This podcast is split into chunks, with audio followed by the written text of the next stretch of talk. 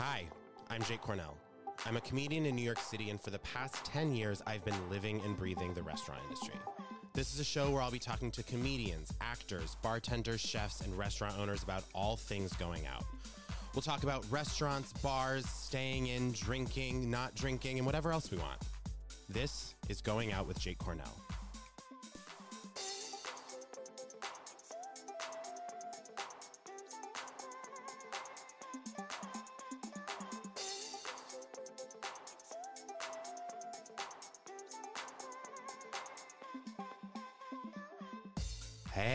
It's Jake.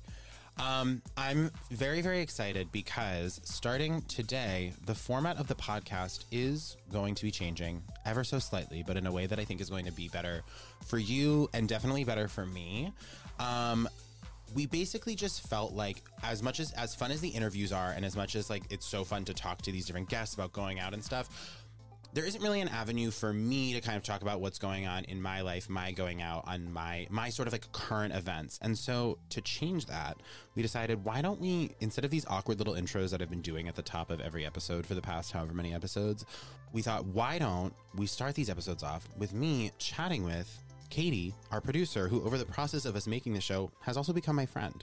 Um, so starting with these episodes, starting with this episode, instead of doing little intros, we're just going to start off with some weekly banter between me and Katie, just kind of catching up, talking about our weeks, talking about what's going on, where we've been going, what we've been doing. So please welcome to the show our new permanent fixture, intro producer, Katie Brown.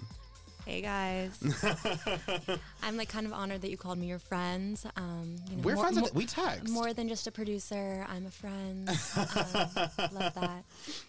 Did you have any inkling when we started making the show that you would end up becoming the co-host of the intros? Um, I didn't. I didn't. I um. I don't like the way that my own voice sounds, so I'm definitely gonna have to skip through the intros when I listen now. Um, but that's fine. That's that's okay. I think you have a lovely voice. Thank you, thank you. I um I do some of the the TikTok videos with our social media producer, and whenever she sends them to me when they're done, I'm like, yeah, you could. I trust you. I'm I'm not going to listen to that. Yeah, as like someone who as a gay man, I think there's so much trauma from hearing your own voice when you're like a teenager that you really have to get o- like that embarrassment is like fully cauterized to the point of like having no to be like I don't like the sound of my own voice. I'm like I that those nerve endings have died. I like can't. I don't really react to hearing the sound of my own voice anymore. You're numb to it now. Yeah, I remember one time I like I somehow I remember one time in middle school I heard I somehow heard a voicemail I left my mom and I started crying. I was like 14 years old and I was like that's what I like like now I'm over it. I think my trauma comes from um, when I was younger. I I used to do like this thing where I would I would. Um, do you remember photo booth on the old MacBooks? Uh, Do they still have that? Yes, I remember photo booth. Okay. Oh my god. um, I would I would record myself singing on those in middle school and then like listen to them back. And I think the trauma really comes from like realizing like after I would listen to them back like how my actual singing voice sounded versus like how I thought it sounded in my head. Um, yeah, so I think I really have not really fully gone over that. You recorded videos of yourself singing songs on photo booth. Oh yeah, That's when I was like when I was like 11. Yeah, it's, it it was devastating. Photo booth was I remember like because I I feel like our age difference when you were growing up did everyone have a Mac? yeah. Yeah, so I like when when I was younger, it was like the cool kids had Macs, the rich kids had Macs, but like, and then like everyone else had like PCs, and it was like it was such a status symbol to be able to post on social media like a photo booth selfie, like you and your friend were over at the house and you just did a bunch of different photo booths, and then you just like uploaded all of that to MySpace, like, and just being like, wow, I don't have the access to that, oh like, my it just there was such social power to having Mac photo booth access that I think like maybe you took for granted. I think I did. to me, to, to me, like a non-Mac computer was all about solitaire. Like if you were on a non-Mac computer, you were just going to be playing solitaire. Wait, but what about Minesweeper? Oh, that too. Minesweeper fucks, and no one talks about mine. I was obsessed with Minesweeper in high school. I played so much fucking Minesweeper on hard, like on the big square. I wasn't messing around. Wow. I don't think I I don't think I ever knew how to play it, so I would just like click random buttons and sometimes it would work and sometimes it wouldn't. Wait, I'm gonna actually see if Minesweeper's on my phone. That's gonna be my new Subway game Oh, for sure. idea. Wait, it's definitely for, for phones. Okay, I'm gonna do that. They have it on phones. Wait, did you go out this weekend? Or wait, what day of the week is it? Is it Thursday? It's Wednesday. No, it's No, it's not. Thurs- It's Thursday. It's Thursday. okay, Gorge. it's Did you Thursday. wait? Have you been going? Have you been going out? What's going on? Yeah, so Actually, last night I was invited to this Japanese tea ceremony from um, this shochu brand or Okay. brand called iichiko, which is like I learned this last night that it's actually the most popular spirit in Japan, like more popular than whiskey. Is this like soju, like S O J? no, it's S O C H U, Oh, okay. and it's like v- their vodka kind of. It's made with barley, and it's Oh. like a clear spirit. Usually twenty five percent ABV, so it's like way lower than like most that. spirits. Anyway, it was so good. They invited us to this like Japanese tea ceremony, and then gave us these really cool cocktails. Um, and so I was out doing that, and then it was in Chinatown. So after that, I just got like really greasy dim sum um, with some of my friends, I and it was really lovely. Actually, the the we had a really funny we had this really funny experience with the waitress at this at, At the dim sum place. Yes, because we were like we definitely we'd smoked a little weed before. Um, we got there, and we're like ordering like the, we're ordering and we're ordering and we're ordering, and finally the waitress is like enough, and we were and we were like what? And she was like, "That's too much food. You guys aren't gonna be able to eat it all." And like walks away, takes our menus and walks away, and we're like, "Did she just call us fat?" Like that was so crazy. But then the food started coming, and we were like, "She was so right." Like you fucked up. she was so right. This woman was just trying to help. Like, when I worked at Rosemary's, there was like I think because it was like somewhat close to NYU. Every once in a while, like some people would come in, and I like with just the driest eyes I'd ever seen in my life, and it was just so clear that they all had ripped bong, and Yeah. were like, "Let's go eat so much pasta," and it was just like insane. And like watching them try to order was like painful. It Yeah. was like like looking at the menu and like not even able to figure out like where the food was on it. It was so. Funny. we just didn't know like how to stop. I think No, we were just absolutely. like calling out more things like, oh, and the noodles. How good does that sound? Well, if you're at a place, I said, w- did we talk about this on this podcast? I might have been on a different podcast when I said this, but like restaurants like that where everything is like nine dollars. In my mind, that's all free, and so I'm like, oh yeah, order that, order that, order that, and then it's like the bill comes. I've, there's more food than a human could eat, and it's also like it is two hundred dollars Yeah. because it's like, but like anything under ten dollars is free to me at a restaurant, and Yeah. that doesn't actually work. 100%. Especially when it's cash only, and then you No, leave and you're like, Oh yeah, that's really tough. yeah, you're like, I didn't spend any money. Yeah, cash is not money. I feel Yeah. the same way. Nate and I went to Walters. I'm boring. Wait, last night? No, we went to Walters on t- Tuesday. Yeah, we went to Walters on Tuesday. Um, and I- I didn't get the chicken because they've added a lobster roll, and it was one of the best lobster rolls I've had in the city. Really? It was phenomenal. You went to Walters and didn't get the chicken. Yeah, I'm sort of in a new era. I Wait, don't know you anymore. Wait, but also, I have to say, I'm having a big moment, and I've always had this, but this summer, this this summer, and th- is going to be the big one for me, and it's been hitting me really hard. Mr. Softee is has me by the fucking neck. Okay. I'm getting it. If I'm seeing it, I'm getting it, and it's like every time. Like after Walters, we didn't get dessert at Walters because there was a Mr. Softee across the street, and it was like, yeah, that's the move. It like passes my apartment on its route every day. Do you? and I hear it, and I'm kind of like, it's like this weird thing where I'm like in my apartment. I'm like, I can, I, mean, I can't just like run out like a child to this. I, think you can. Yeah. hundred percent. What's your order? maybe I should. I like um, I like just like a normal swirl, like um, chocolate vanilla swirl cone. No sprinkles. No sprinkles, but if they if they have the like um sh- like dip, you know, like the oh, chocolate, you did dip. I would do that. Yeah, Interesting. but like I'm not from New York. Like I I grew up on like Dairy Queen, so like they would always do the dip. Oh, dips are dip more natural. cone. The dips are incredibly foreign to me. I don't trust them. You don't trust them. I guess I just like have. I understand that clearly it's safe because they've been doing it for like at what at this point like what centuries. But I'm like, how is the cone getting fully inverted and the ice cream staying inside of it? I don't understand it. And the idea of them having to do that gives me too much anxiety to ever order that. The Like dip. you're worried that the ice cream's gonna fall out of off. It. I mean, science would say it's going to fall out. yeah. When you have soft serve in your hand, do you do you feel like I could confidently invert this and, and uninvert it and there would still be ice cream in this cone? That's not the feeling I have. When have. you're at da- at Dairy Queen though, the laws of gravity like completely stop because think about the blizzard. No, I understand Dairy Queen. I understand Dairy Queen, but like that's not Dairy Queen. It's Mr. Softee. I would That's get fair. the dip at Dairy Queen, but also at Dairy Queen. Dairy Queen to me is like ice cream for astronauts. That's true. No, Wait, did you have the Dairy that's Queens that Dippin' you Dots. That's Dippin' Dots. That's for astronauts. When I was a kid, wait, one time when I was a kid, like, do you remember when they really started first pushing Dippin' Dots in like the early 2000s? They would be like at the vending machines would be like at every movie theater and everything. And I remember one time being in like the lobby of a movie theater and some kid was like, Mom, I want Dippin' Dots. It's the ice cream of the future. And some other dad goes, Yeah, because in the future, ice cream's gonna suck. Dad was having such a bad day. I mean, also Dippin' Dots like isn't good. Do you like Dippin' Dots? No. It sucks, but no. But I've never done the dip. I'm a hardcore sprinkle guy. Yeah. Twist with chocolate sprinkles. Chocolate single time. sprinkles, not rainbow. Yeah, chocolate every time. I just the they're I love chocolate sprinkles. Huh. To me, to me, sprinkles don't taste like anything. The rainbow ones don't, but chocolate sprinkles taste like chocolate. That's like I think the number one vote for chocolate sprinkles. Mm, to me, they all taste like kind of like crunchy wax, which is like, I sometimes think that tastes good, but No, I know what you're saying, but I do think if you were to eat a spoonful of chocolate sprinkles on your own, you'd be like, oh wait, no, these are chocolate. You could you could tell that they were chocolate. Okay. Yeah. I'm gonna have to take you. I'm gonna have to order that next time I'm going to a Mr. Softee because now I'm like now I'm you you kind of like created this new anxiety within me that like no, but if you like the that the dip, dip- get the dip. Do you do the strawberry dip or the chocolate dip? the chocolate always. Okay. I think people that get strawberry ice cream like have something deeply deeply wrong. Wait, I do like It's, uh, strawberry ice cream I'm so sorry. Are Wait, you are you okay? I'm fine. Who hurt you? no, but do you have you tasted it? It's good. yeah, but like it's fruit. Like I don't know. I feel like that's not what I want in my ice cream. Do you like strawberry shortcake, like the dessert? yeah. I Okay, good. Because do I. I recently, do I, like th- that. strawberry shortcake, I think to me is like a top five, You're like the dessert, not like the the kids like toy. or like the kids' pastry, or like the flavor. Like Yeah, if like yeah, I had yeah, strawberry shortcake flavor ice cream. No, but um, I no, I I strawberry ice cream. I don't understand the stigma around it, but there is stigma around it. Yeah. I think it's because like between chocolate, vanilla, and strawberry, one is just clearly the worst. and it's strawberry.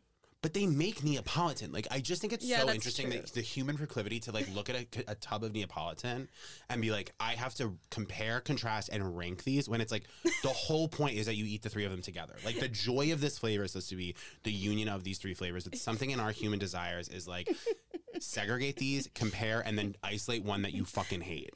It's not just you, Katie. It's everyone. I feel like I'm dragging Katie right now, but it's no, like people do this. I, I just like that he's getting really deep. He's like participation trophies, okay, for these for these ice cream flavors. No, it's because I worked at Ben and Jerry's. So I think I worked at Ben and Jerry's for two years in high school, and so I got really heady about ice cream. We started to like ascribe personality traits to the kind of people who got ice creams. And Okay, it was, wait. What's the most like what what is like Oh, if you got cookie dough, you were conformist swine. We were literally like, okay, what another innovator getting fucking cookie dough? Like literally drag cookie dough. um, that was like the big one. Okay, my my I, my ice cream hot take is that butter pecan is really good. Yeah, that just means you're 92. yeah, I, I'm hundred years old, But, but, but butter really pecan good. is no, but butter. The thing is, butter pecan is really good. Yeah. it's undeniably good.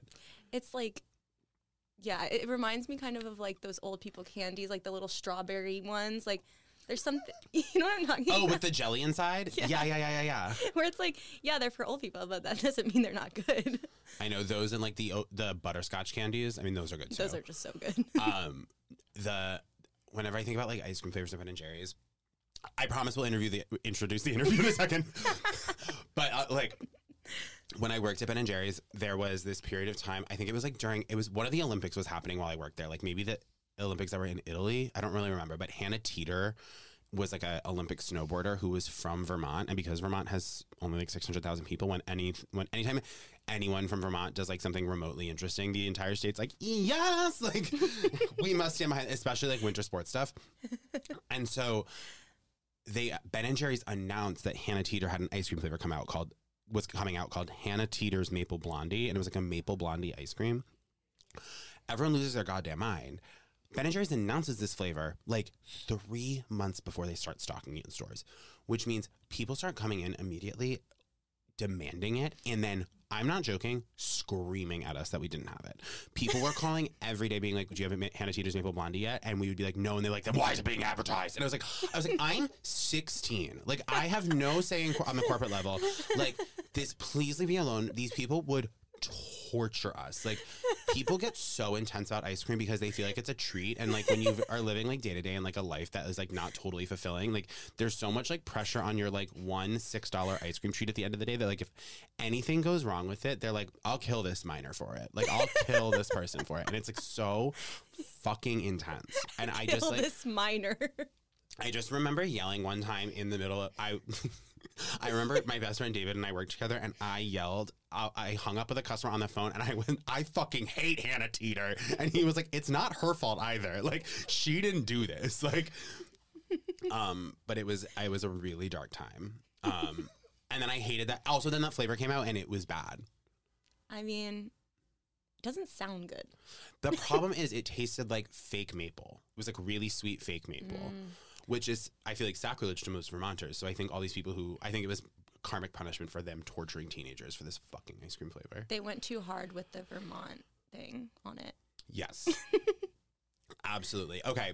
We so this is we're going to be doing this at the beginning of every episode now. I'm very excited. We'll be talking going out, current events, honestly whatever we want. It's going to be really loose cuz like I said Katie and I are just friends. Um now for the interview, um this week's episode is with another new friend of mine whose um, cookbook Cook You Want to Be out May 24th. Um, you may know him from Bon Appetit from Instagram. His recipes are iconic and delicious. He's also so, so sweet. Um, I also got sent the cookbook early and I've been looking through it. I literally got it this morning, so I haven't cooked anything out of it, but I'm going to because it, the recipes are look so good and the, the book is like truly stunning. So pre order it now. If it's after the 24th, just go order it simply. Um, support your local bookstores, but please enjoy me going out with Andy Baraghani. Thank you very much for doing the show. I'm very excited to talk. some of my besties and people that I also just love and don't know, but very excited. Yeah, I feel like yeah, a lot of people have been telling me to get you on the show, and it's, I was like, yeah, of course. And then luckily, Percy Pelosi made it happen. Oh yes, happen. He really does. God bless him.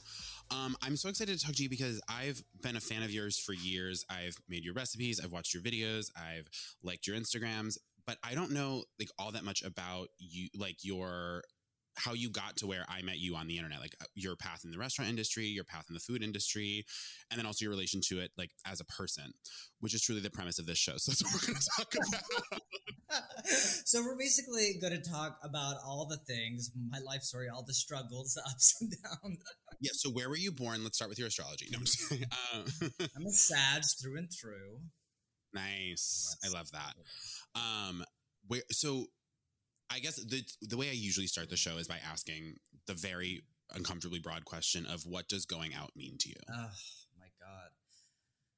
Should I answer that right now? Yeah, let's go. So I would say it has evolved from, let's say, when I was well, obviously a teenager to when I was in my early 20s to late 20s to now I'm in my early 30s. Um, it has Nothing evolved. that. say that again. Said nothing wrong with that. Nothing wrong with that. Nothing wrong. I feel better. I saw Company on Broadway last night, and the whole premise of the show is that she's 35 and like on the cusp of death. And I was like, we need to chill. no, this is that needs It's to be true. rewritten very quickly. Um, I would say that. Well, I think before going out just meant I. It was so easy. It was so casual. It was. Um, I feel like going out, I could just message my friends, and I would be like around five, ten people. We'd like all these people. Not that I was ever like in a kind of group, but I just would able to kind of. It was very easy to go out. I feel like in your early twenties. Now, I mean, obviously with COVID too, but just like I feel like now I'm scheduling things, and it's like sending calendar invites or I'm receiving calendar invites. But going out at the end of the day, through and through, from even back then till now, is me having really good people around me, whether that's one person, two people, uh, a small intimate group, uh, Yeah. and just have a lot of good food. Doesn't need to be one big meal. It could be a lot of different snacks. Ideally, drinks are involved. Usually the case. Um, I'd say it's gotten more tame. It's gone to the more of like the eight thirty to eleven thirty mark rather than the like eleven thirty to the four in the morning mark. Which you know, I definitely, I think. Uh, my friend Dan, maybe I don't know if he said this in the email. He's like, "Oh, he knows about going out. I used to definitely go out, but I've Yeah. I've calmed down." At some point, you have to to keep it going. You know what I mean? yes. Um, and then did you?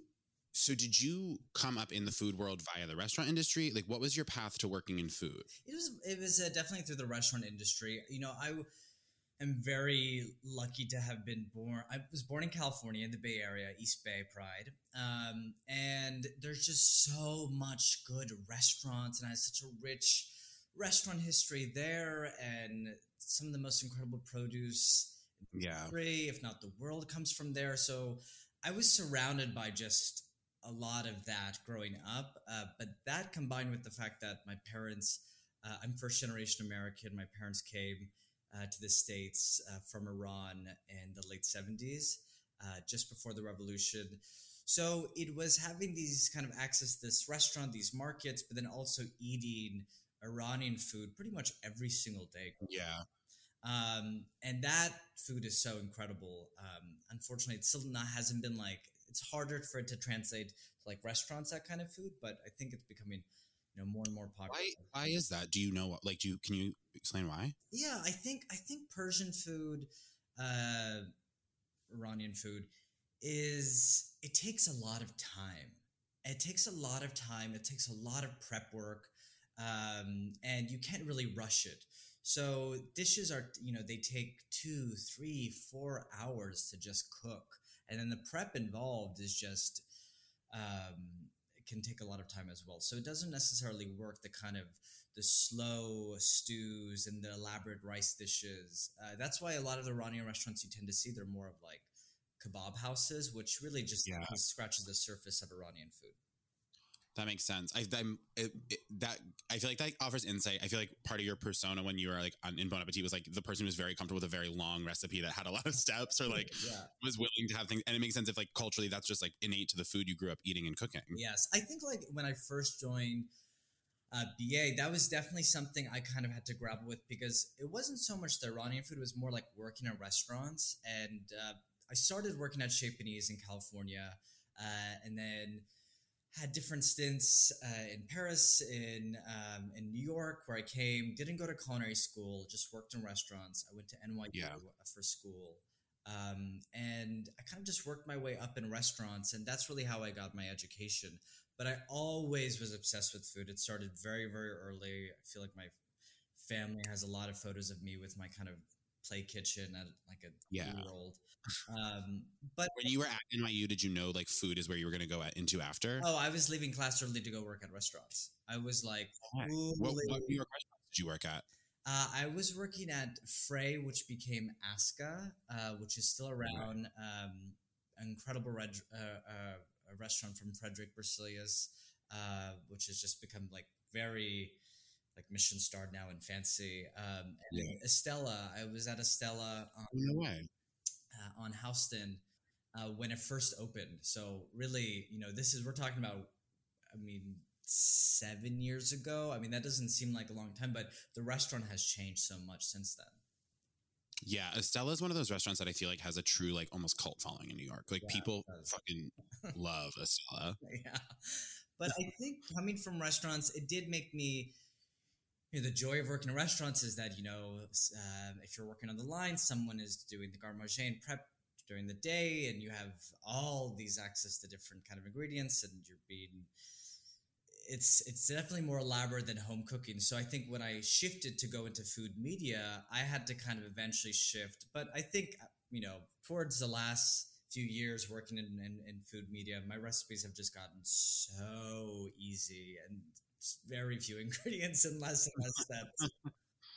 And was that like a creative choice for you, or like a practical choice of like you think that that's what needs to happen to make recipes more accessible? Um, you know, I actually wrote about this a while back. It was it was part of a larger subject matter.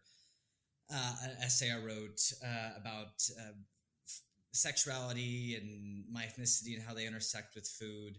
Uh, but it was actually talking about how like the struggle I had working in food media, specifically when I was uh, started off at Bon Appetit, because I feel like uh, my recipes were a little bit elaborate, and I really wanted to kind of focus on regional foods and specific dishes. Yeah. I don't think there was as much of a audience as there is now. Like things have changed so much for the better. Yeah. People really are that much more curious uh, and willing to kind of take a few more steps or kind of go to a different market uh, to find a specific ingredient. Uh, but I think I shifted in the sense that um I wanted to really, I had to really ask myself, what is the food that I want to cook at home? And Mhm. how, at the end of the day, I could develop my goal as a as a recipe developer for Mhm. people to make the recipes. Right, of course. If people, I can you can develop the best recipe, but if people aren't making it, and there's something you know you got to kind of work on that. So I find that people are willing to maybe buy a lot of ingredients, but the steps need to be really short, or the steps need to be um, they could be long, but then the ingredients need to be very short. They can't do both. That makes sense. Yeah, I mean that makes sense, and I think that's pardon me. I think that's so interesting. Like, um, kind of what you were talking on about. Like, I'm sure there's such a pressure when you're coming to like a like a, a place where you're now expected to create like food media to be consumed by the masses and you have like a specific cultural background that you're coming to it from and there's this balance i'm sure you have to kind of walk of like bringing that culture your cultural background to it and your perspective to it but then like somehow making it like palatable and packageable and like like commercialized and those almost seem like idiosyncratic. Yeah well i think like i definitely would never describe myself as someone who uh, is an Iranian cook, or I am Iranian and I am a cook, but I, my recipes are certainly not just Iranian. Sure. But I, yeah, yeah. But uh, when I when I did try to present uh, recipes uh, that, that were Iranian, I tried to provide as much context as possible. Uh, yeah, I felt like that was very important. I think you, you you know it's you can't really skip the steps or try to do a riff on a dish um, if you're not presenting the kind of given the context of what the origin is. Yeah, and I think that the I was thinking about that when you were just talking about kind of wanting to like showcase food in that way where I think a lot of times people will critique food for being inauthentic or mis- mm-hmm. inaccurate but it comes from it like i oftentimes see that coming from people who also aren't of the culture the food coming comes from and it's sort of this more elitist thing of being like no you have to go to this special place and get this special ingredient or fly to this country and eat it here instead of like explaining the context and the history of like why the dish is done this way and what different things bring to it. And that is like you know because like information is in theory should be free. Yes. it's and like context should be free. It's not about necessarily like going to the place. It's not necessarily about like getting this very specific expensive ingredient. It's more about like learning the, the ide- ideology behind it. Exactly. Agreed. Yeah. And i think that's important to kind of disseminate that out. I think that's like I feel like that ties into like a lot of like what Dan was talking about on his episode um, a lot about like the similar thing of like wanting his food to feel accessible and not like judging people for like their access to certain ingredients or access to certain resources to make food because it shouldn't be like just because you live in I don't know some town in the middle of Oklahoma that you can't cook Iranian food because you don't have access to certain things. You know what I mean? It's like there should be that sort of context. Exactly. And I think like cultures uh, are constantly evolving and those dishes of those cultures they're con- they're evolving as well i mean i can think of certain iranian dishes that are very you know they're essential to the cuisine but if you go back hundreds of years i mean it's a completely different dish the way it looked the different meat um, but I can go on and on. yeah, no, totally. Was so when you were in when you were going to NYU, being an NYU boy and also working in restaurants, like what was that like socially? Did you kind of have like two like were you were you more like restaurant was, friends or NYU friends? I was trouble. I was like with the I was a riot. Um I think I just was like I was doing well in school. My professors loved me, but at the same time I What were you studying?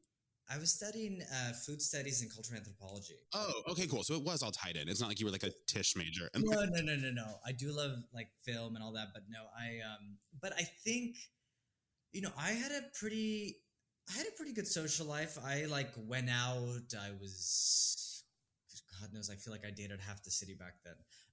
Um, but uh, no, it was. I was also just like it's. I feel like obviously the pandemic has had an effect on all of us in that sense, but like I still like I get a lot of energy from being in the city. I'm a city boy yeah. through and through. Like I, I love 100%. being in nature. I love kind of the ocean, mountains, but like I am a city boy, and if I'm away from the city for too long, like it hurts. And so back then, I was just eating at every restaurant that I could afford.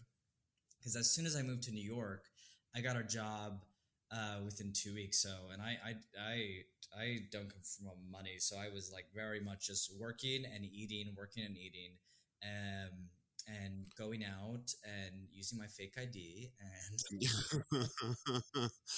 I know, same. Like my first, I moved here when I was 21, and it was like very much the same of like just going to restaurants I could not afford, but like needing to, and like going to bars I could not afford, but like needing to to see them and experience them because I was like, I can't just, I can't not.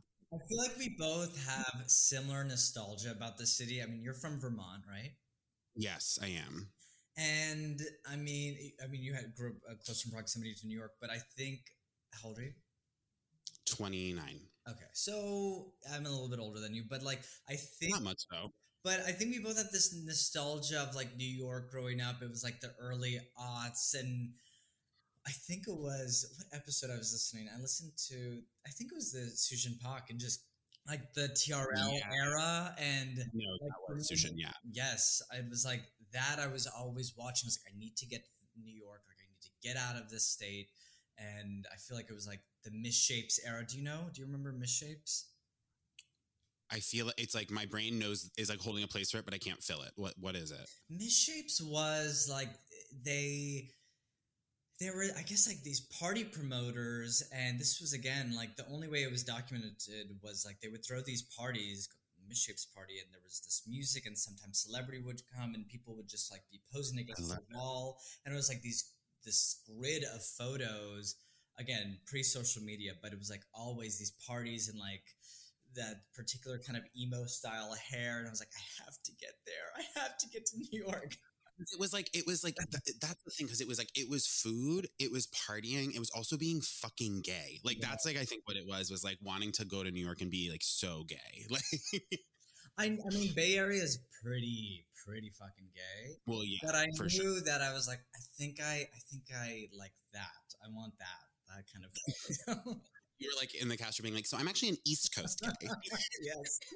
yes exactly not for me no, but I think it's like that's what it was like. I had just spent so much energy wanting to be feeling like I was in it, right? Like I wanted to be like part of it and like at the at the parties, at the restaurants, at the bars. And then like at some point you realize that there is a little bit of an illusion to that. Like that doesn't necessarily fully exist all the time and most of the time it doesn't. Occasionally it is. Like there are those nights where you're like I'm at the spot. You know what I mean? yeah you feel it you know it you feel it, but you can't. There's no, I don't think there's any true like math or alchemy. To, there's alchemy to it. Like it's like you can't fully predict what night's going to be the night where you're like, wait, this is the spot. We found it. We did it. We got here. Like it just has to happen, and it's like a really magical thing when it does. I mean, there was a time, and maybe this is saying too much, and I really probably shouldn't say this, but like, You can edit if it's too bad, but I trust you. there was a time where, oh my god, I would go out, and there, I remember the parties. I remember the name of the parties. It was like Tuesday I would go out, Wednesday I would go out, Thursday I would go out. Friday, I would maybe take a break because I feel like there was just like cheesy parties happening on Friday. Saturday and even Sunday. So it was really like Monday and Friday I wouldn't go out. I was going out all that time and I came out alive. Yeah. You kind of, I think that if you have that hunger in you, you kind of have to do it like that for a minute to sort of like prove to your brain, like, like you have to like fully explore it to then prove to your brain, like, okay, you saw it all. Now you know what it is. So now you can like skip it some nights, you know? exactly. Seeing it and also I feel like I mean I'm talking about I'm referring to like my early 20s so it wasn't like I had a comfortable great setup my living situation so it's like well of course I wanted to be out it's like Well, that's the other thing. It's like, yeah, I have like three roommates and there's no room in this, like, this apartment's dark. exactly Yeah, it's like I didn't have a window for a period of time so I was like Yeah, you're like, get me out of the fucking house. yes yes um, what does going like if you were to plan a going out night, like a night to go out to now? Mhm. Wow, that sentence was harder for me than it should have been. if you were to plan a night out now, what would it look like for you? Uh, I feel like I'm planning one right now, and uh, it's uh, bringing together three of my friends that I haven't seen in a minute and doing like a full blown, like indulgent dinner and too many bottles of wine. And Ugh. I just want a long. Have you picked the location? Say that again. You picked the location. I, t- I feel like I typically pick the location because I I love restaurants and I feel like I keep up to date and that was definitely part of what I did uh, at my previous job and um, and I'm happy to take the lead but Yeah. um, uh, yeah I, I, I sometimes it depends like sometimes it's like a new restaurant because that I want to check out sometimes it's like an old school institutional place that I don't even need to think about. I mean, Yeah. one of the best nights I had recently was I reunited with uh, two of my past roommates who um, they're both from France, but they they were happened to be here. And it was actually a time when I lived, I had six roommates. So we all reunited and we went out and we just like went and just had drinks. Went to, uh, have you been to Wildair? Uh, yes. So we basically went to Wildair, and which is an incredible restaurant. Fabian and Jeremiah, they are my favorite people. I love them. Big shout out to them. Um, and we just just had bottles of wine and so much food. And I think we closed sunset, which is I don't typically do that at this point, but it was just so much fun and nostalgia and just easy. We could just we have a lot of memories, so it was very easy to make fun of each other. That's gorgeous. That's really gorgeous. Like a big group reuniting and parking it. Yes. And I also really respect it's a rare move, but doing the full night out at a restaurant. Yes. Oh Not my moving God. to a bar after. If it's clear that they don't need the table back and you can just like park it, Yes. that's like one of the rarer moves that is truly heaven. Truly heaven. rare in New York, but when you're able to, it is so comfortable. And especially, I think like that restaurant, it's it's a small restaurant, and it's it's a tight space. But um, the the food, it's small plates, so we just kept on, you know, ordering things and ordering more things, and Yeah. the pacing, and it just it was such a the vibe. Because you can also, if you know you're doing it, it's the kind of thing where you're like, there's no rush. Let's order three things, Exactly. you know, and then like in 10 minutes when we're hungry, order more. It's like, that's like, if I, if heaven's real, that's my, it'll just be me at a table for eternity with friends and we just keep ordering shit. Like, it's all it'll be. Exactly. I do feel like now in this kind of world of, of a freelance life, I am very into the kind of long, lazy lunch. Um, Uh, I'm also very much for that. yeah. A long lunch, a lunch that meanders into like a light dinner. Like if you have like a, that's, that's another, that's a full heaven to me. How long have you been in New York now? You are eight, Eight years, years. Coming up on eight. Yeah. and you're in Brooklyn. And I'm in Brooklyn. I was in Manhattan for the first three and I've been in Brooklyn for And five. how much do you love it? Oh, like Brooklyn versus Manhattan or Yeah, New York? just like New York. Like this is home. Oh, this it's is home. It's home. is- It's home. Yeah. Yeah. Like, obviously, being like an actor and a comedian, it's like the other people are like, "Do you want to move to LA?" And I'm like, "There's Oh. what was I doing? What was I doing in New York?" Well, you heard, did you listen to Molly's episode? Molly basically had a gun to my head, I being like, love "Come her so much. You know what? The thing is, she's my sister. I I can't wait. I'm gonna give her so many kisses next time in LA. The truth is, you know, she did New York. She loves LA. She she she she, she is LA. She it, it makes complete sense. Energetically, it clicks. It makes sense Yes. for her. I love California. I was born there. It has influenced me in so many ways. But this is home. I breathe easier here than anywhere else.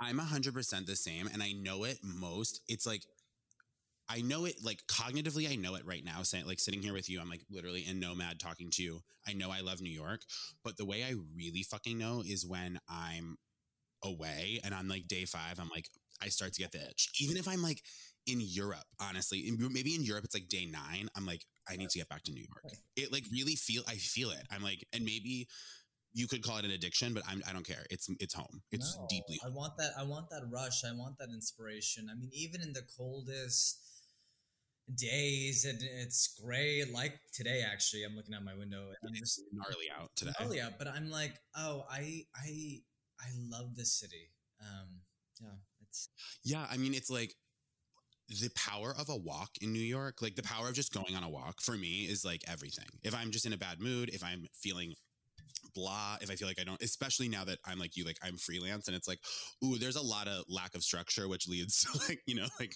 you can get like depressed or bored real quick. It's like just a simple walk can really change the game. yes, definitely. I just went And I love- right before this, and I was like, oh, I should make a salad. And I was like, uh, I'm gonna just buy a bagel. So I I know I got pizza on the way here. It was really good.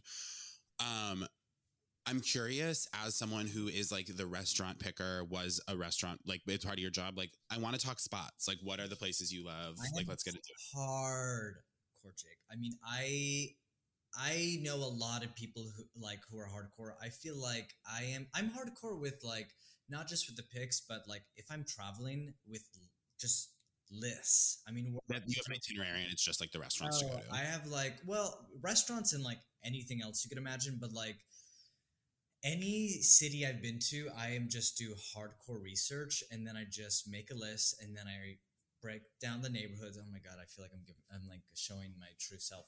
Um, and I just populate it on Google Maps. So like it's very Virgo of you. Is there Virgo in your chart? I, there is Virgo in me. there is Virgo. Yes, I know. I think people would probably think I'm more of a Virgo, but I don't. I, I, I definitely feel connected to a Sag. I don't like being told. No, I would say you read Sag. I get that, but there's definitely a Virgo moon moment or Virgo rising, Yes, something yes. Um, but spots. I mean, uh, New York. I got you covered. You tell you. You want to know New York? Yeah, let's talk New York. I mean, I have the same thing. Okay. Um, spots. I mean, for me, I think it's a few things. I have my regular spots that I love. Um, I just moved to Brooklyn a, a few months ago, so even though I knew this neighborhood, I'm more settling in and going to certain spots. So, like, I'm in Brooklyn Heights. Um, I'm going to Clark's Diner, Shelsky's. Obviously, Cute. I've been going to Sahadi's in Damascus for years um, places that I really love and always will. Um, I love Hart's. You know, I love the whole Adore team. Heart. They're amazing. Everything they do is incredible. Um, Shout out to Pat, the GM of Hart's. He's the best. yes. You, Um, I love, I love Estela. I love Cafe Altro. Basically, all the restaurants in the Matter House group. Um, Lodi, which just opened up uh, in Rockefeller Center. Yeah, my friend's the beverage director of that group. Stacy, she's amazing. Yes. Yeah. Yes. I've been dying to try Lodi. Ugh. dying. so chic. Um, I love Second Avenue Deli. That's where I go and get my pastrami. Oh, gorge. Old school. I mean, I know people have their own picks for where to go to pastrami. I won't name other spots, but like Second Avenue Deli is my place. Um, I've always loved Barney's Greengrass, Uptown. I mean, if I happen to be up there for breakfast, um, where else? Um, I eat a lot, a lot of Chinese food. It's my favorite food. So Okay. I'm like, ooh, I try to kind of probably I'm eating it once a week. Uh, whether that's like baked goods, like uh, pork buns at Miley Mei Lai Wah Bar, uh, uh, my, I can't even speak. Mei Lai Wah Bakery. Um, where else? I'm thinking. I want to give you all the spots. Um, Spicy Village. Um, in the Lower East Side, their tomato and egg humai is incredible. Incredible, my favorite vegetarian dish. I need to check All of. Manhattan. Uh, Whoa, that's a good claim. my yeah, it's my favorite vegetarian dish. Um, just like the scrambled tomatoey egg with a little bit of soy and hand pulled noodles. Um, uh, Pacificana is my favorite dim sum place in Sunset Park. Uh, Dumpling Galaxy in Flushings. Um, You really do the work. This is a like this is like a Oh, thorough. oh no, I'm hardcore. List. Thai Diner is Thai Diner and Dame are probably two of my like favorite newish restaurants. Thai Diner. Those are my top two to try. Those are literally my top two to try. Dame and you Thai ever go to Diner. Uncle Boone's, R.I.P. Um, I did go to Uncle Boone's and it was incredible. Okay, so Thai Diner is the sister restaurant, and it opened just before the pandemic, and it is there's uh, like a little bit of overlap that with Uncle Boone's, uh, some dishes that with a little bit of uh, a riff, but everything they have is so delicious. Their um, their stuffed cabbage is amazing, um, and then uh, Cherries on Top in Brooklyn is a very cute kind of small wine bar that opened up a little while ago. Um, Dr. Clark is so has like the chicest interior. Wait, I don't know this. Dr. Clark opened on um, Bayard, I believe, in uh, Chinatown, and um, the interior interior was done by this uh, New York firm called Green River Project, and it's so chic. I'm gonna Okay. chapter. Um, you have to go there. Um, and Dame, I love. I mean, I had almost every single thing on the menu, and every single thing was delicious than the I know. I've heard Dame is insane. I'm ever since I stopped working in Manhattan, I'm really bad about coming into Manhattan to go to restaurants because I'm like in Brooklyn and there's so many good options there. And so I need to get I need to get better about it. That's been my biggest issue. But I know Patricia from when I used to work at Kindred and she was helping out at um Red Gate. Do you know Red Gate Bakery? She was helping out there when Dame was still a pop up, and so I would I like know her, and she's like the best, and I just still haven't gotten over there, and it's bad. I um I feel like I it's I want to be going to a lot of new spots, but then I also find myself just going to spots It's the eternal struggle. so easy. I don't need to think about um uh I know. I went Like your neighborhood alone, and like over by you has like I can think of like five restaurants that I'm like I would just happily go to a million Oh, what do you love times. here. Colonie, Oh, yeah, obsessed yeah. with Colonie, and I went to Pips, which is their new spot next door, and enjoyed that a lot. Um, a little like south of you, but Popina, like over. Yes. Do you know Popina? Yes, of course.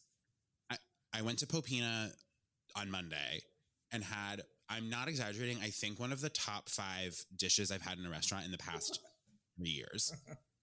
What was it? It was a it was a bruschetta bruschetta in brodo. So it was a like a thick cut bruschetta toast with like burrata and arugula and prosciutto, and then in a clam broth Ah, with whole clams like out of the shell. And it so and they literally fill the bowl with the broth and then just like drop it in. So like the bread is saturated with this like seafoody salty dope, broth. like a little bit crunchy on top still. well, the, the crust is still hard Ah, and then you like cut through it and it's like silky and velvety and crunchy and fatty and salty i was like screaming at the bar like they I was like like like making other tables uncomfortable i was like losing my fucking mind over this dish love that. Sounds so good. I I've been going to Hibino, which is a very like neighborhood Japanese spot. Um, that's very good. It's like a gem around here. And then obviously, like you forgot to mention Long Island Bar. well I, yeah Have you been? I've been to long island bar multiple times i usually do long island bar as a pre-drink to colonie that's like my favorite move is getting like a like a martini or something at long island bar and then walking over or going to long island bar for the, the cheese curds the wisconsin cheese curds Yes. which you can't do before colonie because then you'll die. Um, You have to take a nap. But yeah, and the burger at Long Island Bar is phenomenal too. so good. Yeah, I love it over there. And I also really like Elsa, the cocktail Oh. Elsa's really good. Yeah, yeah, it's very cute. Elsa's They used and they their sister Ramona, which is in Greenpoint, I think is still open as well. They used they used to have a cocktail on that menu that had like a rye syrup in it that literally just tasted like you were drinking rye bread in a glass. It was so fucking good.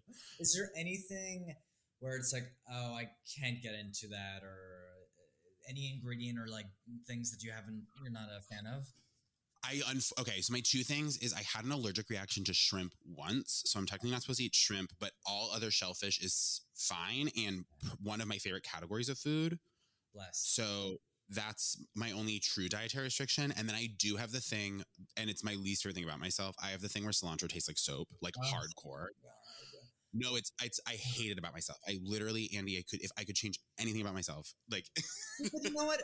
I appreciate this so much because one, like you're you're frustrated by it. Like you know, you know that cilantro is amazing, but it's tastes like soap. And I guess right now I'm feeling it so much because my boyfriend has the same thing. no. He's just like, just like, it tastes bad. And I'm like, no, it tastes bad to you, but it's like I can't have you prevent me from eating cilantro. Um, Yeah, my boyfriend also fucking loves cilantro, and it's hard. And it's like, if I can, if it's like a little bit in a dish, I've like trained myself to kind of like ignore it. If it's like predominant, it's like, oh, I really can't get past this. It sucks.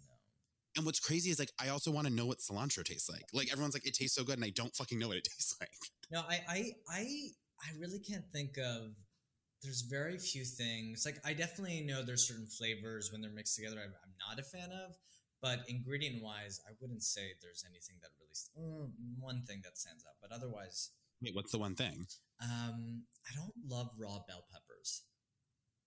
That's a common one too. I almost wonder if there's a genetic thing to that because I like them, but I feel like a lot of people have a very intense resistance to that. Well, look, give me a red bell pepper, like scorch the fuck out of it, make it Yeah. blackened outside, remove the skin until it's like jammy and sweet and silky. Just give that to me, put it on a salad, pulse it, make a rom- romesco, have it saucy, great. But like a raw bell pepper, I'm just like, it's not my thing. Wow, it's that intense for you. I just um, it's I don't understand. I just but that's just the only thing. I feel like I've said that before, and people have gotten so upset. I'm like, oh my god, give me the one ingredient that I can't. Yeah.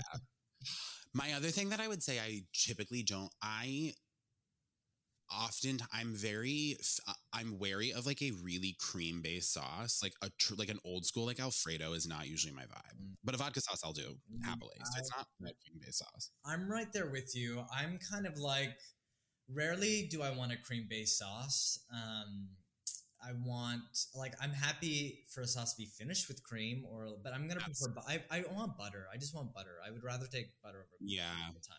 I feel the same way yeah it's like never I'm also like I always lean I'm if I'm like at an Italian spot like I'm always gonna lean towards a tomato base Yes. over a cream base every time but that's just me personally Yes.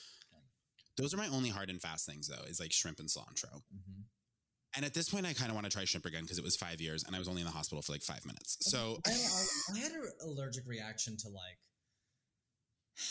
pineapple, but I still eat pineapple. But generally speaking, like here and there, the, some some kind of tropical fruit I react to, but I still go with it. I can't. stop. Yeah. The thing is, shrimp is easily my least favorite of shellfish. Like, I'm not excited by a shrimp in the same way I'm excited by like a clam or like a lobster or a crab, personally. You look offended. I guess like I mean shrimp isn't my favorite, but it's definitely up there. I'll say this. My I love clams. Like I want clams is probably my favorite. Like any kind of Linguine clams is probably my favorite. Is like a top tier food to me. uh, I could have it for Toasted weeks. hearts, the clam fucking toasted hearts is just iconic. sexual. It's iconic.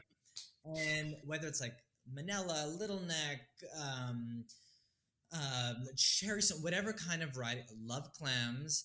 Um, and I mean, shrimp I love too. Like I want, I want like to like suck the shrimp heads. Like I do that every single time. Like I, I do not, to be honest with you, this is why I haven't gone to Thai diner is because I don't want to deal with having a shrimp allergy there. Like I'm anxious to like sit down and be like, hey, I'm so excited to be here. I respect this menu so much. I'm allergic to one of the most popular ingredients in this cuisine. Like that is Well, true. but they're not gonna. I like. I I know for a fact there's definitely a lot of dishes that you know they don't use shrimp, whether it's fresh or dried. Um, I mean, I would. Say, I love crab. I Adore. love crab. I will say that lobster. Uh, sometimes I can get a little bit like. Uh, I think it's a touch overrated. I would take crab over lobster. Um, Okay, interesting. A lobster pasta to me or like a lobster roll is just like I'm always going to be happy. hot or cold? Person. Hot or cold? Roll Yeah, a hot lobster cold, or cold, cold? cold, Cold. cold. Same. Same. Okay, cool. I was really nervous because I have one friend that's hot and we get in fights about it. I'm so I mean, too much. I want, I want like, you know, I want to like lightly toss with some mayonnaise and a little bit of like celery leaf and, and not- That's exactly it. yeah. I don't need like butter on my lobster. It's already kind of buttery enough. Yeah, I I'm hardcore on the cold front. That's like my Mm-hmm. hard investment. Okay, so what are let's talk. And then in terms of drinking, what are you into? Um, I love lots of wine, plenty Great. of natural wine. Um, I loved. I'm a tequila mezcal guy. You know, it wasn't, it wasn't always the case. I was definitely someone who drank a lot. I liked gin before. Um, now, That's I, now I now I don't touch gin at all for some reason. I just never do. Interesting. I started tequila and moved to gin. I think That would- I think I drank too much gin, and now I'm like sensitive to it. It also gin sneaks up on you, and also I've heard this by many people. It never did this effect on me. I, I never was a I never was a um, but gin like brings out the dark side. Have you heard that before? I've heard that as well. I don't have that issue personally. Um, a gin, like a dry gin martini is my favorite drink. So I feel like I've pro- if, if a gin was going to bring out the dark side of me, it would have done it by now. But I'm doing tequila mezcal, or I will do this. This is so like maybe not okay to some people, some hardcore cocktail people, but like again, do what feels right and what brings you. 100. percent Um, I do a vo- a dry, light, a dry, a little dirty martini on the rocks with a, That's- and a twist because There's don't- nothing wrong with that. Wait, why are people mad at you for that? It's like, oh, you can't have a martini on the rocks. It has to be up, and I'm like, oh god. That's not true. No, I no. It's like I I basically am looking for a vodka on the rocks with like a shit ton of olives and a lemon. Like that's basically what I want. Great. Um, or I mean, mezcal is I I love it so much, and tequila. Yeah, mezcal is incredible. Yeah. People say that about tequila too, that like tequila makes you angry. I really find any of that stuff. I feel like not to be like condescending, but I find any of that. I'm like, are we in high school? Like if we're talking about like you can't blame your mood and behavior on like the type of alcohol you're drinking. It's all alcohol and I won't hear anything A otherwise. hundred percent. I think like I, if anything, um, it just makes me a little happier. I'm just I'm like it, like it gives me a little up. It's like a little upper whenever I'm drinking. Yeah, it's definitely I get a little boost, but yeah, I'm like if you're if, I'm like if someone's like if you're like if you're crying every time you drink, I don't think that's the alcohol's fault. No, I think there's something wrong- like something wrong with you. That's Like internal. That's okay. Got to work. Like let's like let's talk about it. Let's like you know. a hundred percent. But um, Like if you're fighting with your boyfriend to the point of tears every time you drink, that's not the booze's fault. Like I don't want to. Um, do you have? Are you a bar person, or you like if you're going out, it's per usually restaurants? You know, I was. I'll go. Yes, I, I'm a bar person if there is food involved. I feel like, but I, I will. I, I oh, before I used to go to bars a lot more often. Now less so. Um, but like, there's an eight to eleven pivot from eleven to that's what that is to eleven to four pivot. Well, the thing is, I never, even when I went out, God, I can't believe it. Like, we're talking not about restaurants and just going out, but whatever, we're going out. Um, I wouldn't go to bars. I would just go to like, I just would want to go to dance parties. That's the thing. Well, yeah, So, like, the bars were like, yeah, the 10, 11 o'clock and then go out. But um, there is a new bar I want to check out. Um, it's called, think it's called The Nines. where is it? Um, it's I think like above. I don't even. I think it's above Acme Restaurant. I think it's above. Maybe not. It, but I think I know it's the same restaurant group as that. But it's actually a piano bar, which is not at, at all like something that I go for. Um, but it looks so cool inside, and the food menu looks great. Um, so I'll check that out. Gorge. I'm so interested. I want to check it out. the nines. What is your method for as someone who's like avidly exploring restaurants all the time? Like, what is your? Is it like Instagram that you're using to find places? Is it just by like working in the industry and knowing people? Um, I, I would say it's a it's a combo. I feel like I definitely have a few people that I trust uh, in the kind of food media world of sorts, or not even food media, but in the food world. Um, Yeah. Uh, that you know they have great tastes, and so they'll tell me like, "Oh, I went here," or "I went there," or like we both went to the same place, and uh, we'll say like what we liked and what we didn't like. Um, Instagram actually is kind of a big help. I do have like a folder. Oh God, I feel like I, the Virgo really is coming out, but like I have a folder of like like like go here. But I I I think you know what though. I think it's part of it is like me as a, I'm a lover of food and cooking, but I also think it's the kind of editor in me and working in that world and loving the research. Like, I think so much when you work in the magazine world, like I did, um, you're always looking for what's new and what's next constantly, whatever it is, whether it's in food, fashion, music, film, whatever it is. And so I think Mhm. that is still very much in me and where I'm always looking for like, oh, what are the new spots? What are the new spots? What are the new spots? Yeah.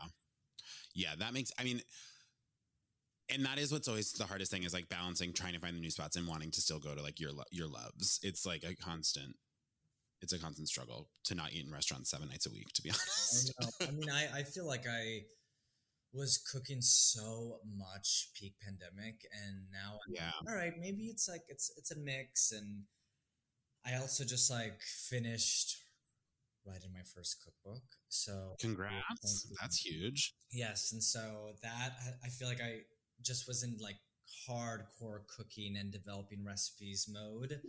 Um, and so I feel like it's like my treat to kind of just like not have to be in that full mode. You, you earned it, babe. That's that you earned some restaurant hours for sure.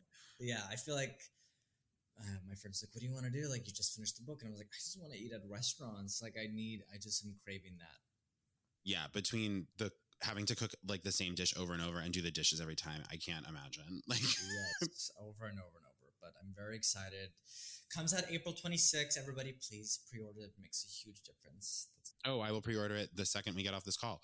Um, okay, wait. Here's a question that just came in my mind as someone who just wrote a cookbook. Is there like an ingredient or a couple ingredients that you feel like are like the undersung like thing that is like you find incredibly useful or like a like something in cooking that you're like this is a thing that I love using that you don't think gets like the shine it deserves? Um, that's such a good question, and I have so many thoughts.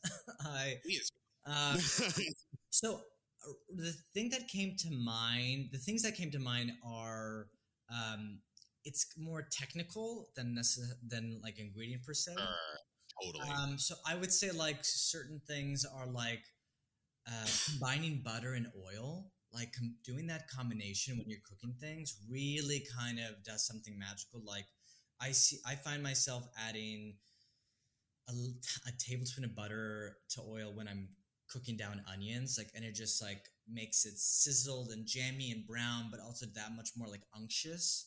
Um, yeah. Because you get the richness of the butter, but doesn't the oil kind of insulate the butter from like over browning? Is that the idea? Exactly, exactly. That's gorgeous. Good, gold star. Um, and then uh, I like combining two different types of acids. So I find myself like when I'm making a dressing or a vinaigrette, or I find that I'm like using vinegar, but then I'm using like a little bit of lemon juice or lemon zest. And you get that like extreme tart acidity from the lemon juice, but then you kind of get this kind of depending on the vinegar, this like earthy note from the vinegar, and it makes it that much more interesting. And you don't really need to do that much else besides like add some salt, pepper, oil, and then if you want, like add a shallot or not, add a garlic or not, Yeah. mustard or not. But really, I think the combination of the two vinegars makes it much more exciting. Um, I love acidic food. I'm constantly having heartburn and I just don't go to the doctor because I know they're going to tell me to like stop eating acidic foods and I don't want to hear it. So I am like, I mean, I do love like salt and fatty foods, but I would say like the dominating flavor in so much of my food is acid. Like I use so much acidity in my food. Um, yeah. and I'd say the two other things that just came to mind was I love black pepper. I think like just like your Yeah. basic black pepper is so good. I think it just needs to be uh, freshly ground, freshly ground black pepper, and you want to keep it coarse. That's the thing. Like you don't want pre-ground pepper. I think it makes a big difference, and I think like use a lot of it. And I want to like. I find that I am using pepper in my cooking, like actually like cooking it in the oil and activating it and sizzling it, but also finishing my food. And it just, um, I love that flavor. And then the other thing that people probably wouldn't think uh, so much about my food, but I do love it onion powder. I love onion powder.